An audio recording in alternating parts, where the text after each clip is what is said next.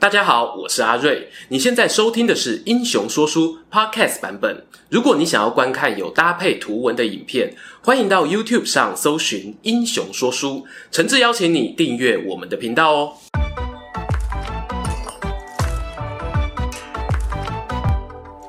Hello， 英雄说书的观众朋友，你们好，我是说书人阿瑞，替大家带来精彩的英雄故事。今天呢、啊，要介绍的这个人物呢，很有意思哦。我觉得他多少印证了我之前的猜想。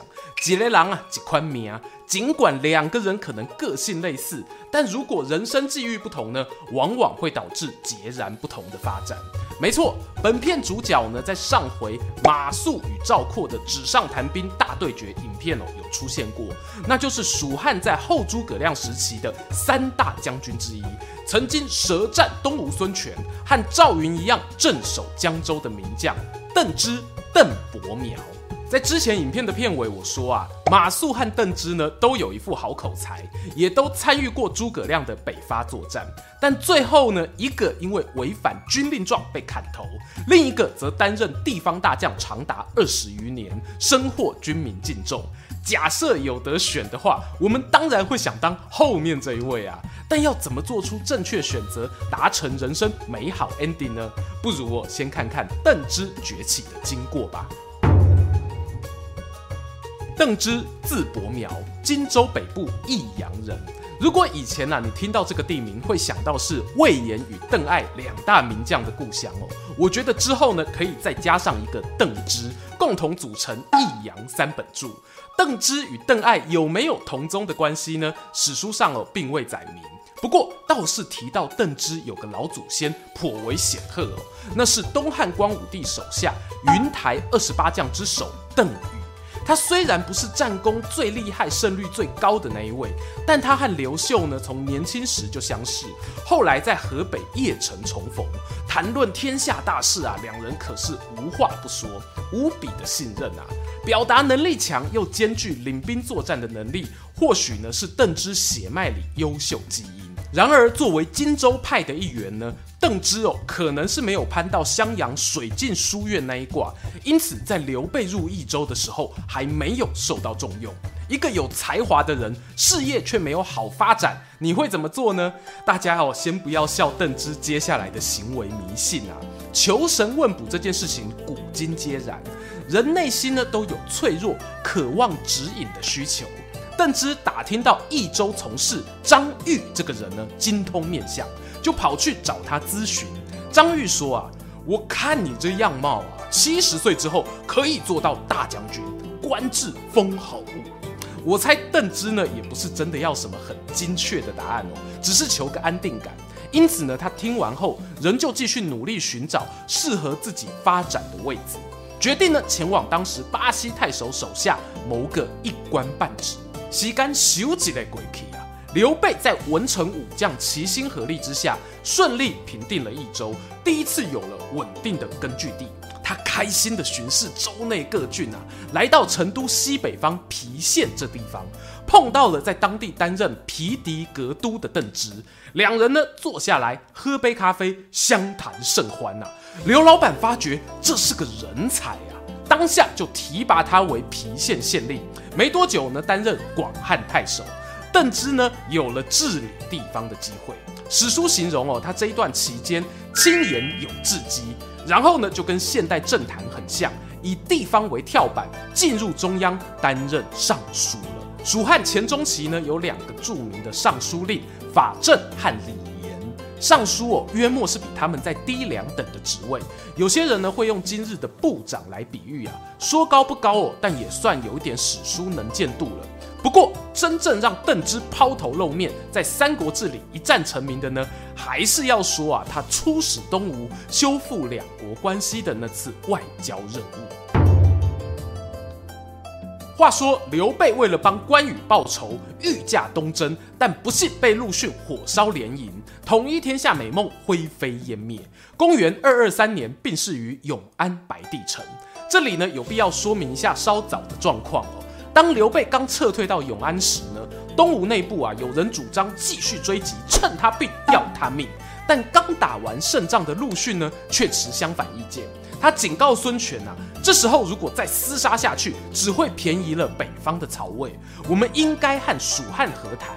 最后呢，孙权听进去了，没有把对手往死里打，双方呢处于一个微妙的停战状态。刘备过世，儿子阿斗继位，大权呢掌握在诸葛丞相手中。阿亮心想啊，我们和东吴这样暧昧下去呢，也不是办法。现在最重要的敌人是曹魏，如果能够稳住孙权，确定对方的立场，蜀汉才有办法做出正确的应对。但这件事呢，说来简单，吴蜀双方哦处在一个停战状态，往好的方向走呢是和平结盟，若往坏的方向去呢，那就进入准战争状态，派去的使者、哦、被软禁杀头都是有可能的事情。正当诸葛亮烦恼之际，邓芝出现了。他表示啊，刘老板刚走啊，小老板年纪还轻，这时候呢，应该要跟吴国结盟。诸葛亮一听啊，好，难得你有这份心啊，就决定派你当使者。以前史书读到这，不免会困惑，怎么邓芝一个毛遂自荐，诸葛亮便知道该派他出使呢？想象一下，当时两国险峻的外交局势，有胆气去敌国的人呢，大概不多。而且邓芝从年轻就想要出人头地，还去找算命老师看相呢。好不容易有等到这个大好良机，当然要积极争取啊。于是呢，他就以亲善大使的身份往东吴出发了。然而他初到东吴时呢，并没有获得孙权立即召见，这反映了先前诸葛亮的担忧哦，是事实。停战不代表愿意结盟，孙权这老狐狸啊，还在评估和曹魏或蜀汉当朋友，谁才是对自己最有利的。但邓芝呢，明白夜长梦多的道理，立刻写了封信送进皇宫，上面表示呢，我这趟来啊，不只为了蜀国，也是有为大王你的吴国未来着想哦。孙权呢，一看信，心里纳闷啊，索性呢，就召见了邓芝。一碰面呢，孙权开门见山就说了，我也不废话啦，我有兴趣跟你们结盟，只是担心啊后主阿斗年幼体弱，蜀国领地又小，没办法抵抗魏国，所以一直犹豫不决啊。邓芝听完呢，立刻回答，我们两国合起来啊，地盘横跨四周，而且各自有山川江水的天险可固守，孙老板你是当世英雄，诸葛丞相呢也是人中龙凤，一旦携手合作，进可问鼎中原，退也可鼎足而立，这个道理应该不难想象啊。但是啊，大王你今天如果选择跟魏国同盟，曹丕一定会要求你入朝觐见，又或者呢，要求你的太子去当人质。如果不从呢，就用这当借口讨伐江东。我也坦白说了，等到那时候呢，蜀汉一定会沿长江顺流而下，跟着追打一波。到时候啊，江南土地恐怕不是大王所能掌握的喽。听完这一番言辞锋利的回答，我们擅长抬杠的派对王孙权罕见的沉默了。良久之后啊，他才开口：“你说的对啊。”回头呢，就下令断绝与魏国的关系，并派遣使者回礼，宣布和蜀国结为盟友。诸葛亮看到孙权愿意派遣使者来正式谈合作，心中的一块大石头啊，总算是放下了。索性呢，打铁趁热，命令邓芝再跑一趟东吴，让双方关系有更加紧密。这第二次会面呢，气氛和之前完全不同啊。孙权展现了 Party King 的风采，酒宴招待呢，那是少不了的。宴会上哦，还对邓芝说，将来啊，天下大势已定，我和你们小刘老板分治天下，不亦乐乎啊！坦白讲啊，孙权这话其实说得漂亮哦。以炒热气氛来说呢，目的已经达到了。接下来与会客人啊，只要举杯高呼“不亦乐乎，不亦乐乎”，这场会议呢就有个美好的句点。但邓芝的回答更绝了，他竟然说：“天无二日，民无二主。”如果我们将来啊并吞了魏国，而大王不愿意效忠汉室，那么为人臣子的只好各为其主，大家战场上再分高下了。孙权听完这番话，没有生气啊，反而哈哈大笑。好，我最欣赏诚实的人，你邓芝啊有 guts。 宴会结束，他甚至还特别写信给诸葛亮表示啊，你们蜀汉以前派的使者，要么说话浮夸，要么词不达意，只有邓芝是我们两国友谊的桥梁啊！我必须讲哦，邓芝作为一个外交使者，真的有扭转一些我过去对于外交辞令的想法。有时候呢，诚实但有点尴尬的答案，比起模糊不清的回复呢，更容易收到效果。这不是要你故意去触怒谈判对象哦。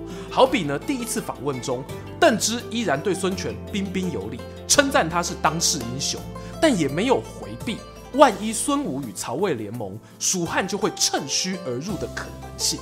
第二次碰面时呢，尽管双方是盟友关系，但他仍然清楚彼此都有一统天下的企图，这个立足点不变，将来呢势必有翻脸的可能。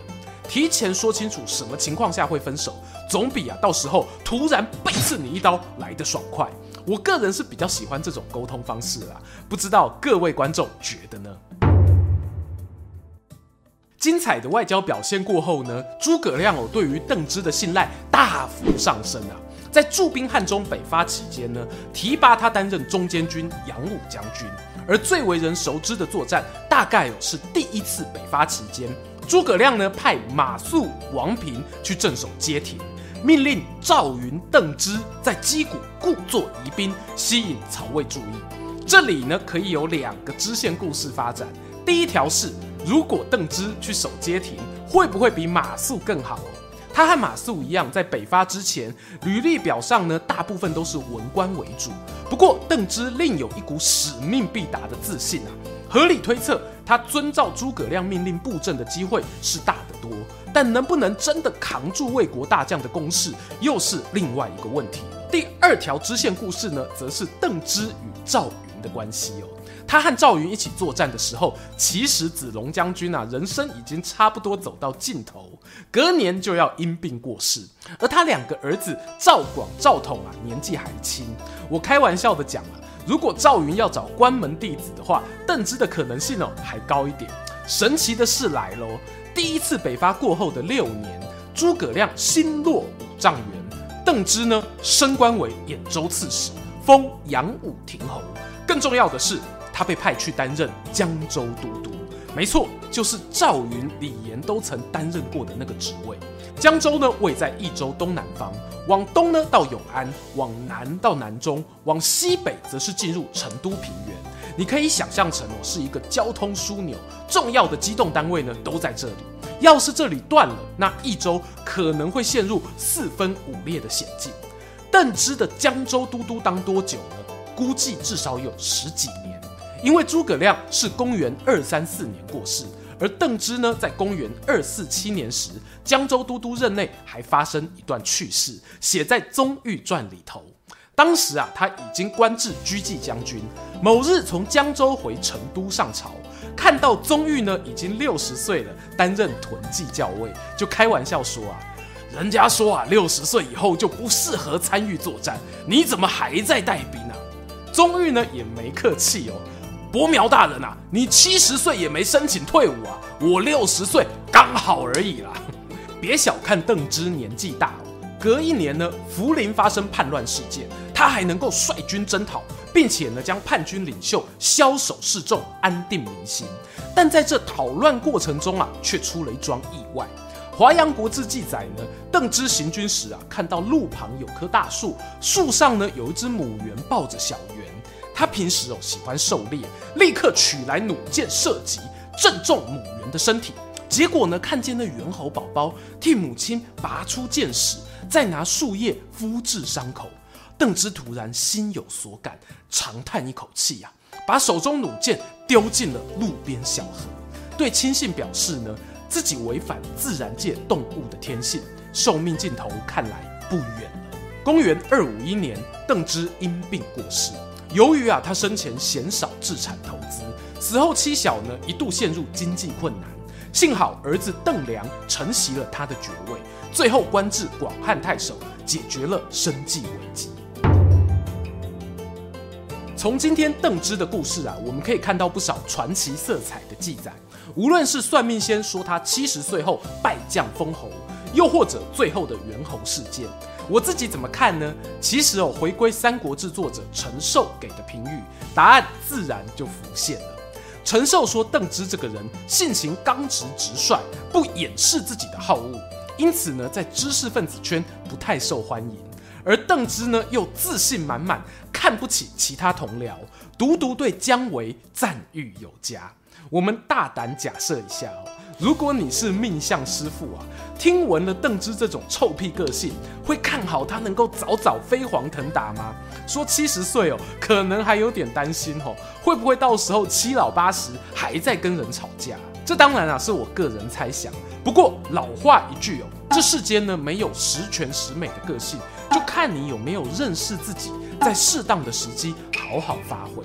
诸葛亮无疑是邓芝生命中重要的贵人，他利用邓芝说一不二的品格，忠实传达了结盟意愿，也确实赢得了孙权的信赖。而邓芝呢，也终于有了发光发热的舞台，在外交场域啊、领兵作战上都证明自己的能力。虽然他最终没有办法像能言善道的费祎一样，成为台面上诸葛亮的接班人，但人生啊，又怎么能强求到事事圆满呢？没错吼，应该不久后就会有费祎的影片啦。如果想要第一时间看到新片上线，千万别忘了留下你的赞与订阅，打开通知。我们下回空中见。喜欢今天的故事吗？英雄说书需要你的支持，让好故事被更多人听到。动动手指订阅我们频道，打开小铃铛，选择接收全部消息，这对创作者的帮助非常非常大。如果你还想要给我们更多鼓励，也可以扫描加入会员 Q R Code， 用每个月一杯咖啡的钱赞助我们的内容创作。这里是英雄说书，我们下次再见，拜拜。